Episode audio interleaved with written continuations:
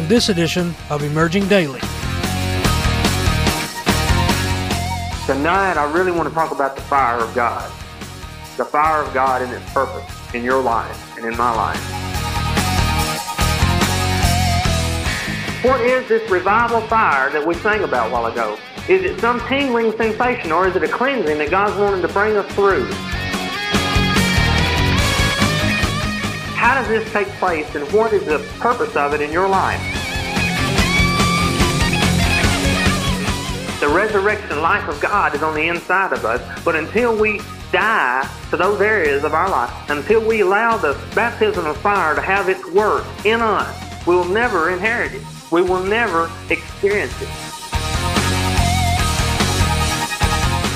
The discipline of God is not just because we're doing wrong, it's because He's wanting to form us more into His image. Just like a potter with clay, and he has to squeeze it with his hand to form it like He wants it to be. The experiences of your life are the forming of God to make you a vessel worthy of His glory. For the things of God to be real in this natural realm in your life, you have to experience it. You have to walk it out. It has to be made flesh. The Word must be made flesh in you. Just as much as it was made flesh in Jesus, it has to be made flesh in your life. That is what all that is happening in your life is working for. That's the good that it's working for. The formation of Christ's image in you fully. If you remember in Peter, he said, the trial of your faith is more precious than gold. For what? Forming Christ in your life.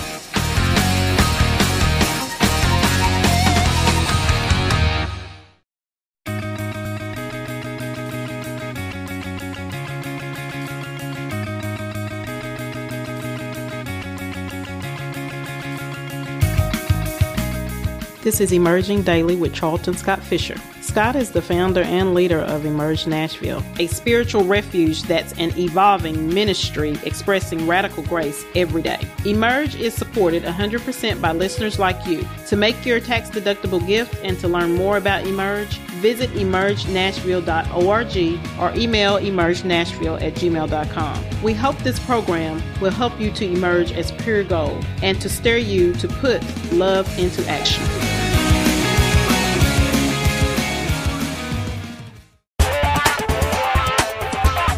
Do you like to shop online for either yourself or for gifts for others?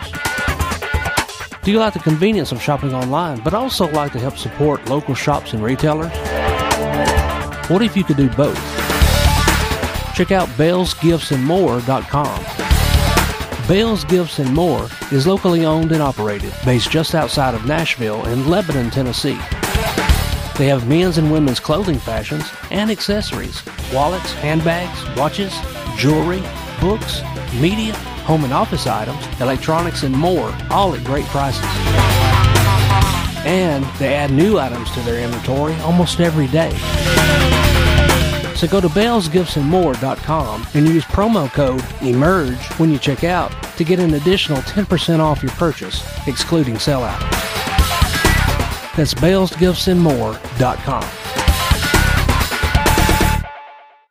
welcome you once again to the Emerging Daily Podcast. I'm Scott Fisher. On today's edition, we are listening to a message that I gave several years ago at a church in Lebanon, Tennessee, that I was pastoring at the time called the Ark of Lebanon. Uh, this is actually from our midweek Bible study. The church was a charismatic full gospel, non denominational type church. Uh, and so you'll see that some of some of the ways I was teaching, I was doing so in a way to be able to make it to where everybody could receive the message, and and even some of my some of my beliefs have even changed over the years and evolved uh, as I've grown spiritually grown closer to the Lord, grown in my understanding. Our beliefs need to be somewhat flexible. We don't need to allow someone else to change our beliefs, but we do need to make our beliefs subject to our understanding. And, and ignorance is not a virtue. We need to grow in our knowledge, grow in understanding, and grow in wisdom in the Lord. And so you'll see that some things um, are a little different then than now as far as the way I teach and what I teach. But the gist of this message, I believe, will bless you. It will hold t- true.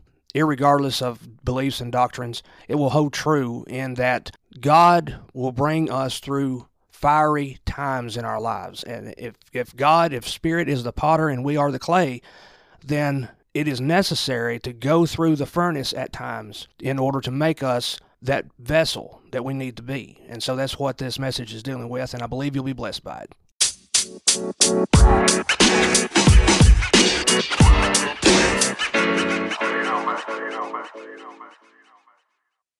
I never really know exactly what to talk about because I always want to bring something that's going to apply to you where you are, where you live, where you're at today in the now, right now.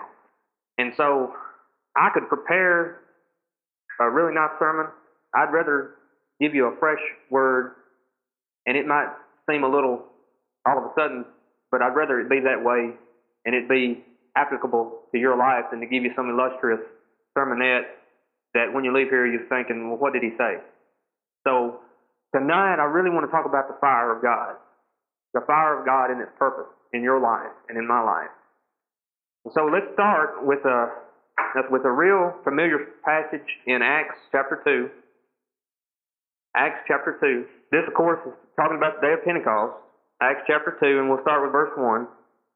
It says, When the day of Pentecost was fully come, they were all with one accord and in one place. And suddenly there came a sound from heaven as of a mighty rushing wind, and it filled all the house where they were sitting. In verse 3, there appeared unto them cloven tongues like as of fire, and set upon each one of them. And they were filled with the Holy Ghost, and began to speak with other tongues, as the Spirit gave them utterance. But it says that the, there appeared unto them cloven tongues like as of fire, set upon each of them. Well, what was the purpose? What is the fire? What was it then? What is it now? It, a lot of people say, well, the fire of God is this tingling sensation that goes on in you when the Lord is moving in your life. And I can understand where they can get that. And I do believe that the Lord can move in your physical being to such a uh, degree that you can feel it tangibly, filtering through the very nerve endings of your fingers. I've experienced it. I know that the Lord can do that. But I know there's more to it than that. Turn, if you would, to uh, excuse me, Isaiah, Isaiah chapter 6. Isaiah chapter 6. Isaiah here has a similar experience. Now, to give you a little bit of background about what happened in Acts while you're turning to Isaiah, they had been in one accord in one place praying. They were seeking the face of God. Now, in Isaiah chapter 6, we see here that Isaiah has a vision of God. And beginning in verse 1, it says, In the year that King Uzziah died, I saw also the Lord sitting upon the throne, high and lifted up, and his train or his glory filled the temple. And above it stood the seraphim. Each one had six wings. With twain he covered his face, and with twain he covered his feet, and with twain he did fly. And one cried unto another, said, Holy, holy, holy is the Lord of hosts. The whole earth is full of his glory. And the post of the door moved at the voice of him that cried, and the house was filled with smoke. Now listen to verse 5. Then I said, Woe is me, for I am undone. Because I am a man of unclean lips, and I dwell in the midst of a people of unclean lips, for mine eyes have seen the King, the Lord of hosts. Then flew one of the seraphim unto me, having a live coal in his hand, which he had taken from the tongs from off the altar.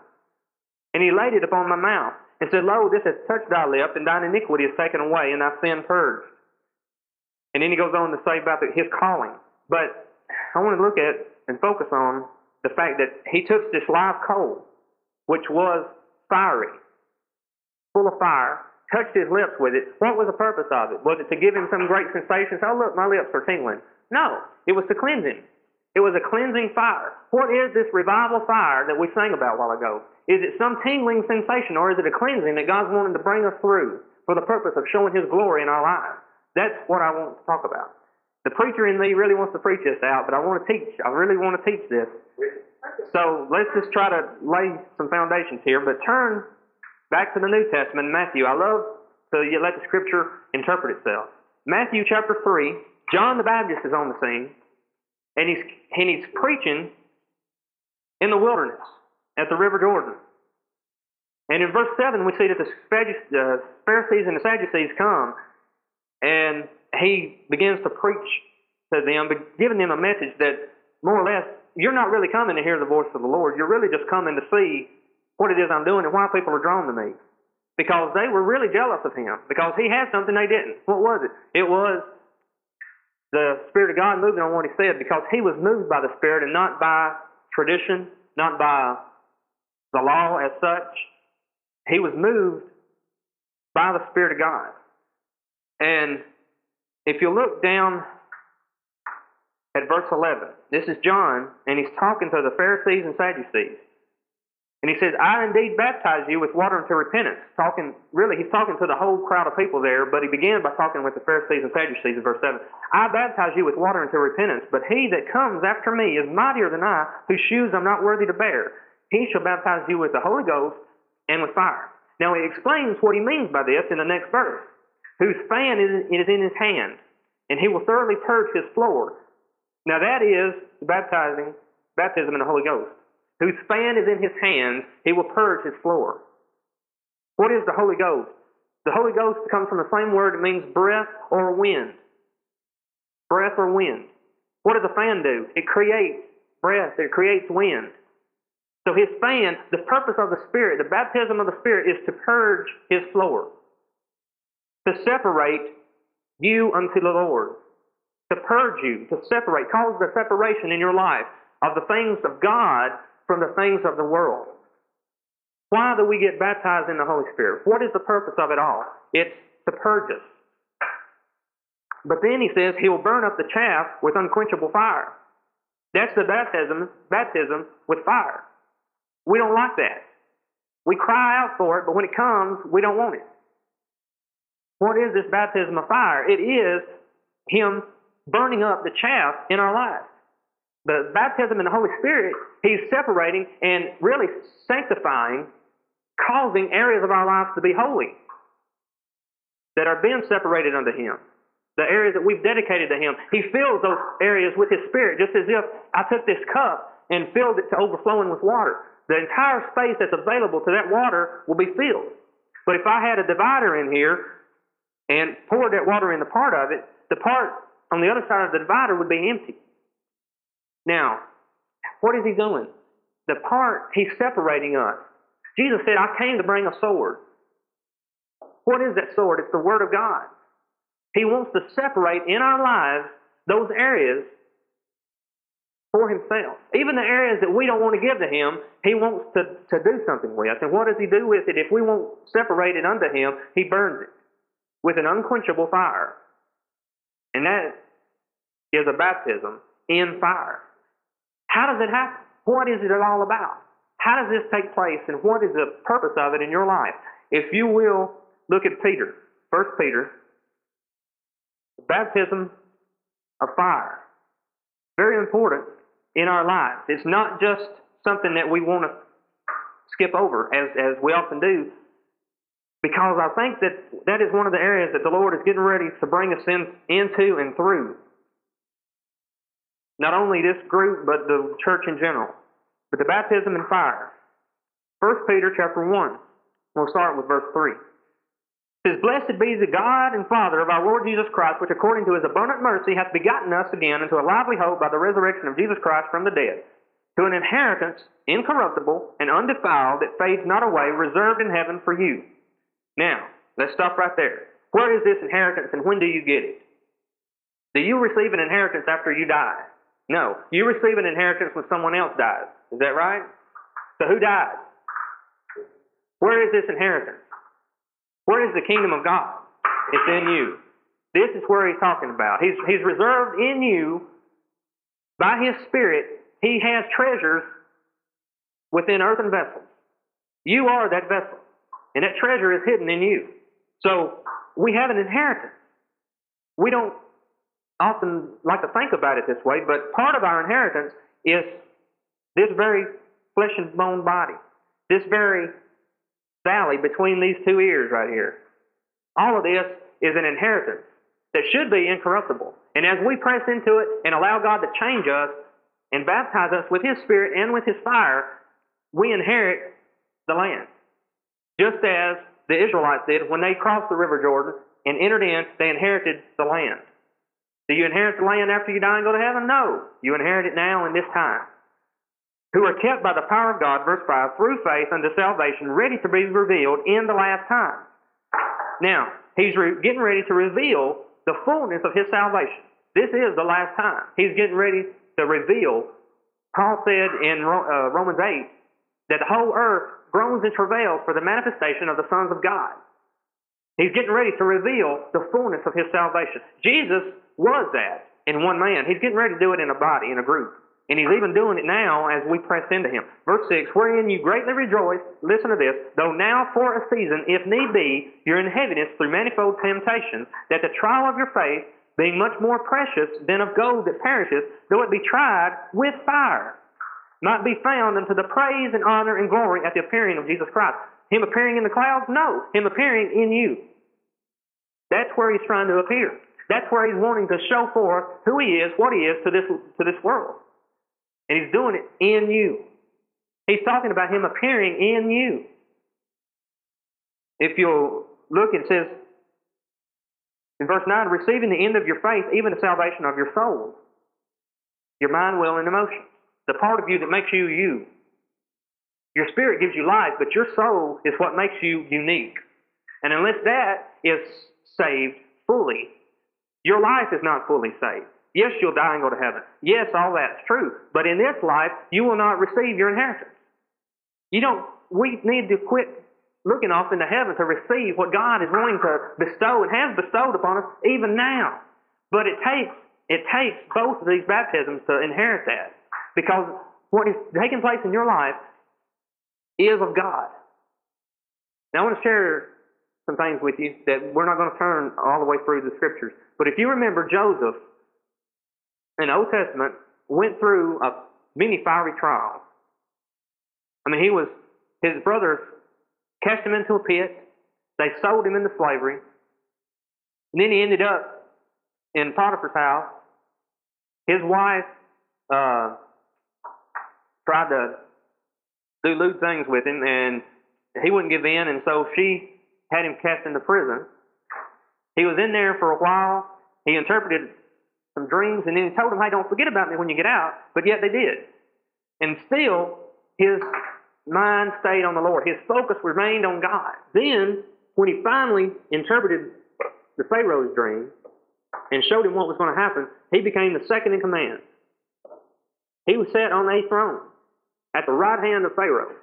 When all that had happened, and, and finally his brothers came, and they, there was a famine in the land, you know, I, I don't, some of you may know the story, some of you may not, so we'll go through it. But there was a famine in the land. His brothers came to get food. They thought he was dead. They didn't know what had happened to him. They didn't even recognize him, but he recognized them.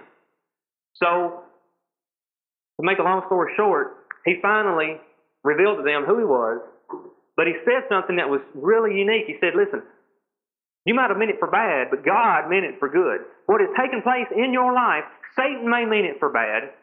Demons of hell may mean it for bad. The person at work that did it to you, or your family member that did it to you, is not your enemy. The enemy is the thing within yourself that God's trying to get rid of through this thing you're going through. And yes, God is in control. We don't want to admit it. We think that if God is so in control and God loves us so much, He don't want us going through this stuff. Yes, He does. For a purpose. For a purpose. I want you to look at a place in Isaiah, back in Isaiah, chapter 54. And I don't I don't know if you've ever seen this before, but it's a very powerful scripture. Isaiah 54. You've probably heard verse 17, and I'll read it to you first.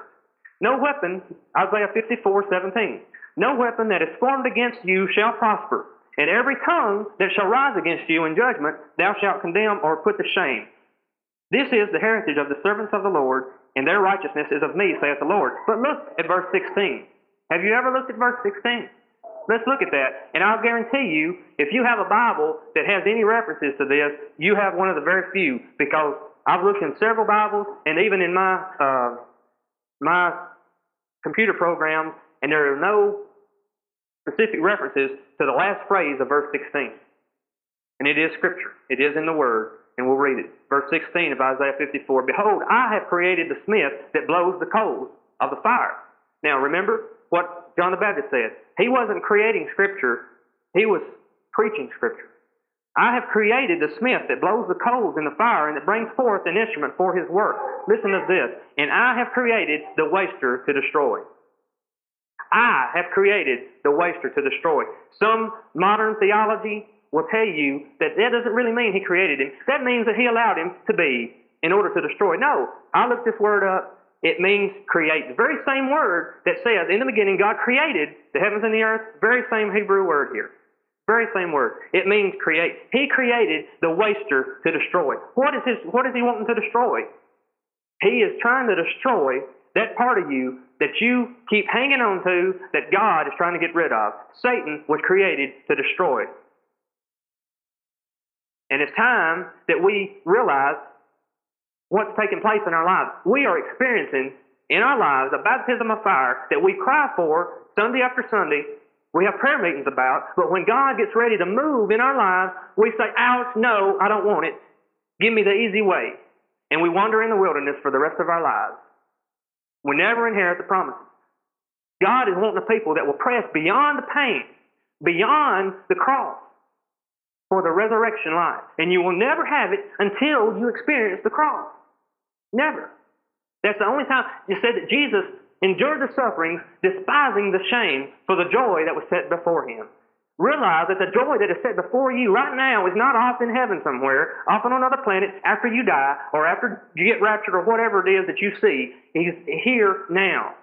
That He's wanting to give you this joy set before you. But you have to experience some things to get there. You have to be willing to press beyond the veil, as we've talked about before, to go into the Holy of Holies, even if it means dying to get there. Because listen, you couldn't just walk in there. But are you willing to go anyway? Even if it means part of you dying. Why couldn't nobody go beyond the veil? Because of their sinful flesh. Because of their sinful flesh. But listen, if you'll press on beyond that and not worry about God destroying your sinful flesh, He will, but you'll rise out of the ashes triumphant over the world. Jesus said, I have overcome the world. And yet His kingdom was never established in the natural. And He said this before they even crucified Him on the cross said, Be of good cheer, I have overcome the world. And yet, right after he said that, they crucified him. Was he lying? No, he was telling a profound truth that we still don't understand. Because the world that he overcame was the world within himself. The influence of all the things around him, the influence of, of the Pharisees and scribes, Sadducees, the influence of the, the crowd that didn't even have anything to do with God, the influence of his parents, the influence of his brothers who thought he was crazy for ministering and who later even became an apostle, the, the brother James. It says in, in the scriptures that they thought he was mad. And they tried to get him to come home when he was out preaching the word. He had to overcome all those obstacles that would have deterred him from God's purpose. Remember what we define sin as anything that's less than, that falls short of the glory, the plan, the ability to be recognized as God in your life. Okay? Anything that'll cause you, when God looks at you, not to be able to see Himself, that is sin. Whatever it is. And His plan for you, whatever it is, anything that falls short of that is sin.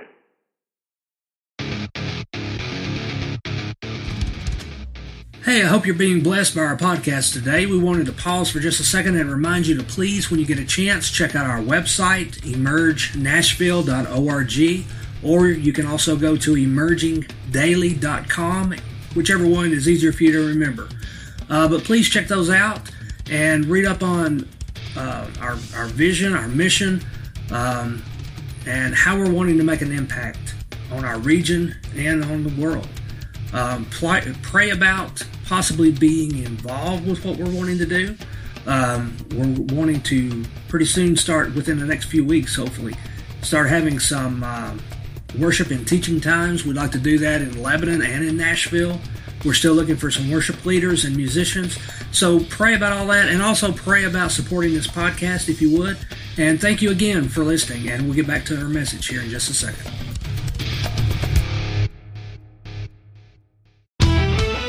If you like good old country cooking, then you're going to love Bale's Little Country Kitchen, located at 210 West High Street in Lebanon, right in the heart of Middle Tennessee.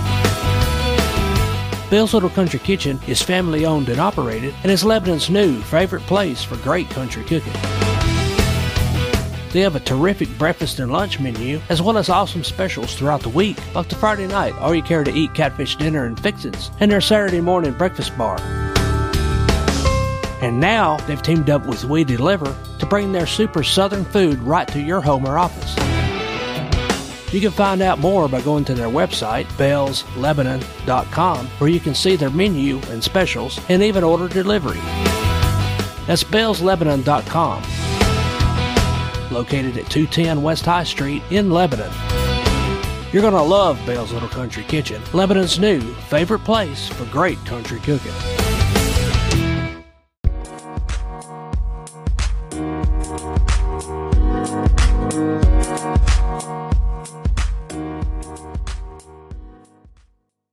He had to overcome all those obstacles that would have deterred him from God's purpose. Remember what we define sin as anything that's less than, that falls short of the glory, the plan, the ability to be recognized as God in your life. Okay? Anything that'll cause you, when God looks at you, not to be able to see Himself. That is sin. Whatever it is. In His plan for you, whatever it is, anything that falls short of that is sin. So Jesus had to overcome all those things because he could have fell short if he had set up an earthly kingdom in all of its glory. It would have been glorious. And he could have had a mighty army, but it would have been short of what God's plan for, was for his life. It would have been less than. God don't want you to have anything less than his perfect will. What is that will? For you to be like Christ fully. Not even like he was before he died, like he was after the resurrection. Because we have that in us. The resurrection life of God is on the inside of us. But until we die to those areas of our life, until we allow the baptism of fire to have its work in us, we'll never inherit it. We will never experience it. He created the waster to destroy. God is in control of your life. But we don't want to admit it. We don't want to submit to it. Listen, I'm gone, I've gone through some things, and I'm still going through some things. And it's to cause me to change because I'm not perfect. And even though you might think some areas of your life have been already dealt with, if you're still if you're still experiencing some problems, apparently you're not been fully dealt with, or you wouldn't be experiencing these things. Or even if you've dealt with it, maybe God wants to strengthen you in an area. Because whatever you're going through, I guarantee you, God is in control. Turn over to John. Where in John am I going, Lord? Okay, John 10. John 10, 28. Okay? John chapter 10. Let's look at verse 22 and see what he, where he's dealing with here. It says, and it was, John 10, 22, it was at Jerusalem, the feast of the dedication, and in the win- and it was winter. Jesus walked in the temple in Solomon's porch. Then came the Jews round about him and said unto him, How long do you make us doubt? If you be the Christ, tell us plainly. And he said, I told you, and you didn't believe me. The works I do in my Father's name, they bear witness of me. But you believe not, because you're not my sheep. As I said unto you, My sheep hear my voice, and I know them, and they follow me. And I give unto them eternal life, and they shall never perish, neither shall any man pluck them out of my hand. Now, are you in his hand? If you're in his hand, can God can anything enter into that hand that God doesn't know about or doesn't allow? No. If I hold this cup, I'll know everything that touches that cup that comes into my hand. Nothing can touch that cup unless I know about it and allow it. If you're in God's hands, and if you believe that you're in God's hands, nothing can touch you that God doesn't know about and that God doesn't allow. But what is the purpose of the of Him allowing it? Satan meant it for evil. God means it for good. Romans chapter eight. Flip on over there. My favorite chapter in the whole Bible. Romans eight. And you know this scripture, but I want you to look at it in reference to what we're talking about. Verse 26 says, Likewise, the Spirit also helps our infirmities. Romans 8:26 For we know not what we should pray for as we ought, but the Spirit itself makes intercession for us with groanings which cannot be uttered. And he that searches the heart knows what is the mind of the Spirit because he makes intercession for the saints according to the will of God. Now listen to verse 28.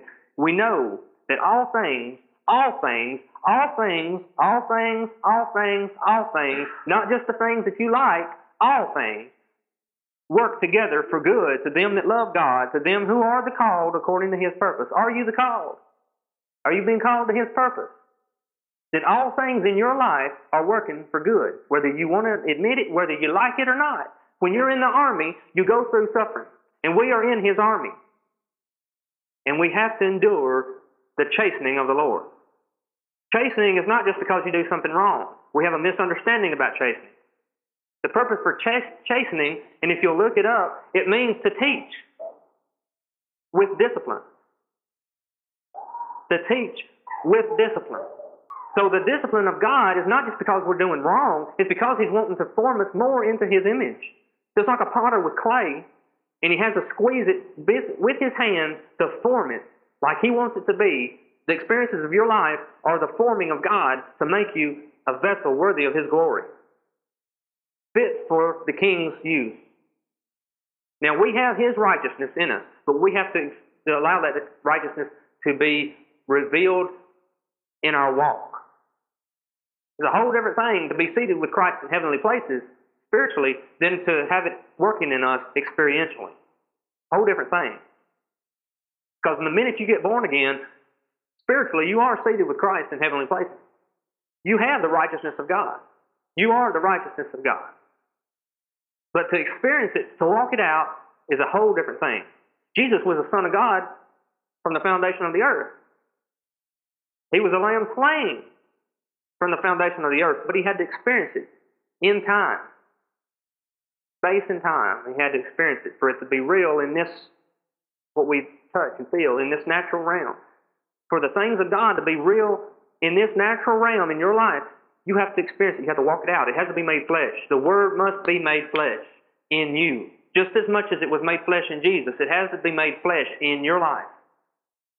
And this baptism of fire has to be experienced by you just as much as it was experienced by John the Baptist, when his head was cut off, just as much as Paul experienced it while he was sitting in prison, just as much as Jesus Christ experienced it on the cross, you have to experience it. Jesus said, I have a baptism which I must be baptized with. You can't experience it now, but you will after. After what? Well, after you experience the purging of the Spirit, the baptism of the Spirit, then His fan, He separates, and then the parts of you that have not taken on the image of God in your life burn with a fire that cannot be quenched until it is finished doing what it's doing in your life. You may experience something and that it may seem like that fire is over for a time. But if it hasn't done its job, you'll go through it again. I promise you. I know it from experience. You will. So we have to realize everything in our life, be it good, be it bad, is working for good. Is working for good. I don't care what it is. If we believe the Word, if we believe God, and if we believe that we're in His hands, no matter what you're going through, you must have faith in God to believe that He is working good in those things. Nothing happens as a surprise to Him, and don't think that what you're experiencing is any surprise to Him either. He knew it. He knew what you were going to experience. He knew the choices you were going to make. And it's no surprise to him, just as much as it was no surprise to him when Adam and Eve did what they did. That's the reason Jesus was the lamb slain before the foundation of the world, because he already had his plan in order. The plan he's got for you is in order. He has a vision, he has an image. It's his image. You know, we were created in the image of God. He had a vision of you, of what he wanted you to be and look like, and that was Jesus. It says here in verse 29, it says, For whom he did foreknow, he did also predestinate to be conformed to the image of his son, that he might be the firstborn among many brethren. That is what all the good, excuse me, all that is happening in your life is working towards. That's the good that it's working towards. The formation of Christ's image in you, fully. Fully. If you remember in Galatians, Paul said that I travail in birth for you until Christ is formed in you. And these were born again people. Christ was already living in them, but he hadn't been formed in them. That's the part of the baptism of fire. It's when the Maker has begun forming you. What does He put you in? He puts you in a fire. The potter will put you in a fire. If God is the potter, if we are the vessel, we must go through the fire. There's no way around it. You must. And it's not just something to get you all excited and get tingling going on in your fingers and get your hair standing up. This is a fire that's willing, and this purpose, the whole purpose of it is to change you, make you like Christ. And if it takes you going through physical pain, if it takes you going through mental pain, if it takes you going through agonizing experiences in your life, then it's better for you to enter into the kingdom of God maimed and halt and blind than to not enter at all. It's better for you to enter in and to be like Christ sitting in a wheelchair than it is for you to walk around the rest of your life never encountering the Lord at all. Well, if we believe that, then we must also believe that as born again Christians, we've already encountered God. We must begin to look like God. And if it means going through suffering in this life, for people to see Jesus in us, whatever that is, we must have faith enough to believe that it is God and He is working in our life. And the, the thing that does come against us will not prosper. It will not stop the seed of God from birthing Christ in us if we have faith in that way. Now, I'm not saying that I think God is trying out here giving you sickness and giving this and a disease and, and causing this to be broke. No. But I am saying that the waster is out there trying to do that to you. But why? For the same reason that God allowed it to happen to Job, so that you can come through it as gold. If you remember in Peter, he said, the trial of your faith is more precious than gold. For what? Forming Christ in your life. So, what happened with Job? At the end of all things, he was blessed many times more abundantly than he ever was to begin with. So, whatever you experience, and be it heartache, be it uh, mental agony, be it uh, a broke pocketbook, whatever the pain that you're going through, realize God is working in that situation. And what is the purpose of it? Is to make you more like Christ. How you respond to these things that go on in your life. Or you sit around and lose hope and say, God, you know, I thought that you were moving, but you're not, and everything, all hell broke out against me, and I'm just going to sit here and die. No. We do like the lepers did, say, Lord, why sit we here till we die? And let's get on with it. Let's do the things we know to do and keep our eyes on God instead of on ourselves. Instead of saying, Woe is me, why is this happening to me? Realize He is working, He is in control. The waster was sent in, He came in, his purpose was what? To get rid of the chaff. So anything that's been taken out of your life is chaff anyway, so might as well give it up quick. Let him let him have it. Because God will abundantly give you back. What did he say? He said, No man has given up houses or lands or anything for my sake, but he will receive it with abundance now in this time. So whatever it is the waster is trying to take from you, if you'll focus on God and realize He is in control, and the waster can do nothing except what God knows about and what He allows. He's only trying to get rid of the chaff in your life anyhow. Let Him have it and get on with it. Press on, press on, press on. Because He is wanting to raise up champions. And you can't know, you can't ever tell a testimony. You can never tell a testimony until you have a test. And everybody wants to, oh, I wish I had a testimony like that. But then when you go through hell, you say, you know, God, I don't want this. Look at verse 32. Well, look at, let's look at verse 31. Romans 8. We'll close with this here. Romans 8:31. What shall we say then to these things? If God be for us, who can be against us? Who can? Can the waster? Can Satan even be against us? No. He's working for good. He's an undercover agent, a, a double agent, working for God, and he don't even realize it. He can't be against us either. Everything he does in your life is for good, and he don't know it. Bible says that if they knew what they were doing when they crucified Jesus, they wouldn't have, they wouldn't have crucified the Lord of glory. They were working for God. He that spared not his own son, but delivered him up for us all, how shall he not also freely give us all things? All things. Even the bad things, even the cross in your life. He will give you the cross. Who is it he that condemns? It is Christ that died, yea, rather that is risen again, but he had to die first who is even at the right hand of God, who makes intercessions for us. So then he goes on and says, Who shall separate us from the love of Christ? Shall, separate, shall tribulation or distress or persecution or famine or nakedness or peril or sword? Listen to this. As it is written, For thy sake we are killed all the day long. Who is killing you? The waster. But what shall you do? You shall rise again. Because the resurrection, the resurrection is living in you, and he's wanting to burst forth in your life. But who shall separate us from the love of Christ? He's talking about your love for Him. Because I guarantee you, tribulation is not going to stop His love for you. We all know that. That's a given. Distress can't stop His love for you. Nakedness can't stop his love for you. Famine can't stop his love for you. These are things that cause us to lose heart. These are things that cause us to stumble. These are things that are a stumbling block for us. Are we going to allow these to stop us from loving him? No. We realize that in all things we are as sheep led but to the slaughter for one purpose, that he may increase and we may decrease, that he may be formed in us, that the chaff may be burned up, but then it will become forth as gold. So whatever you're going through tonight, in the rest of the week, when it seems like Satan is coming up against you, Jesus could have called 10,000 angels. But he didn't. And in your life, realize Jesus said agree quickly with your enemy. Who is your enemy? Satan. Your enemy is not your neighbor. Jesus never taught that your enemy was man. He always taught that an enemy was Satan and demons. So he said, agree quickly with your enemy. So when your enemy comes against you, say, God is working on me. And he's trying to deal with me in some areas of my life. And so whatever you do, it will not prosper to kill me utterly.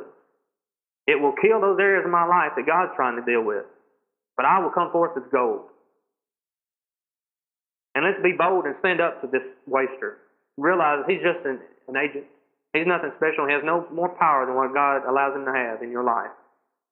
What do you tell him? You can do this to him, but you can't kill him. He has control. He is a dog on a leash. And let's realize it and walk in that boldness, walk in that strength, because that will bring you forth. That will cause you to when the, keep that in mind when you're going through these trials at work and at, and at, and at home and at the grocery store and wherever it is you go when hard times come or people talk about you or people do things to try to hurt you. Keep that in mind because he's just trying, God is allowing you to be strengthened in an area or causing death in an area. One of the two. If it's of him, it'll be strengthened. If it's not, he's trying to kill it. Submit to him, to the Lord.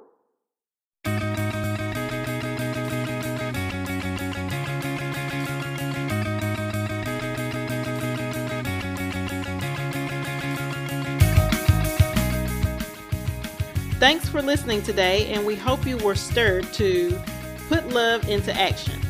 Feel free to send your questions or comments to emergenashville at gmail.com and please consider donating on our website, emergenashville.org, or write to Emerge P.O. Box 3242, Lebanon, Tennessee 37088.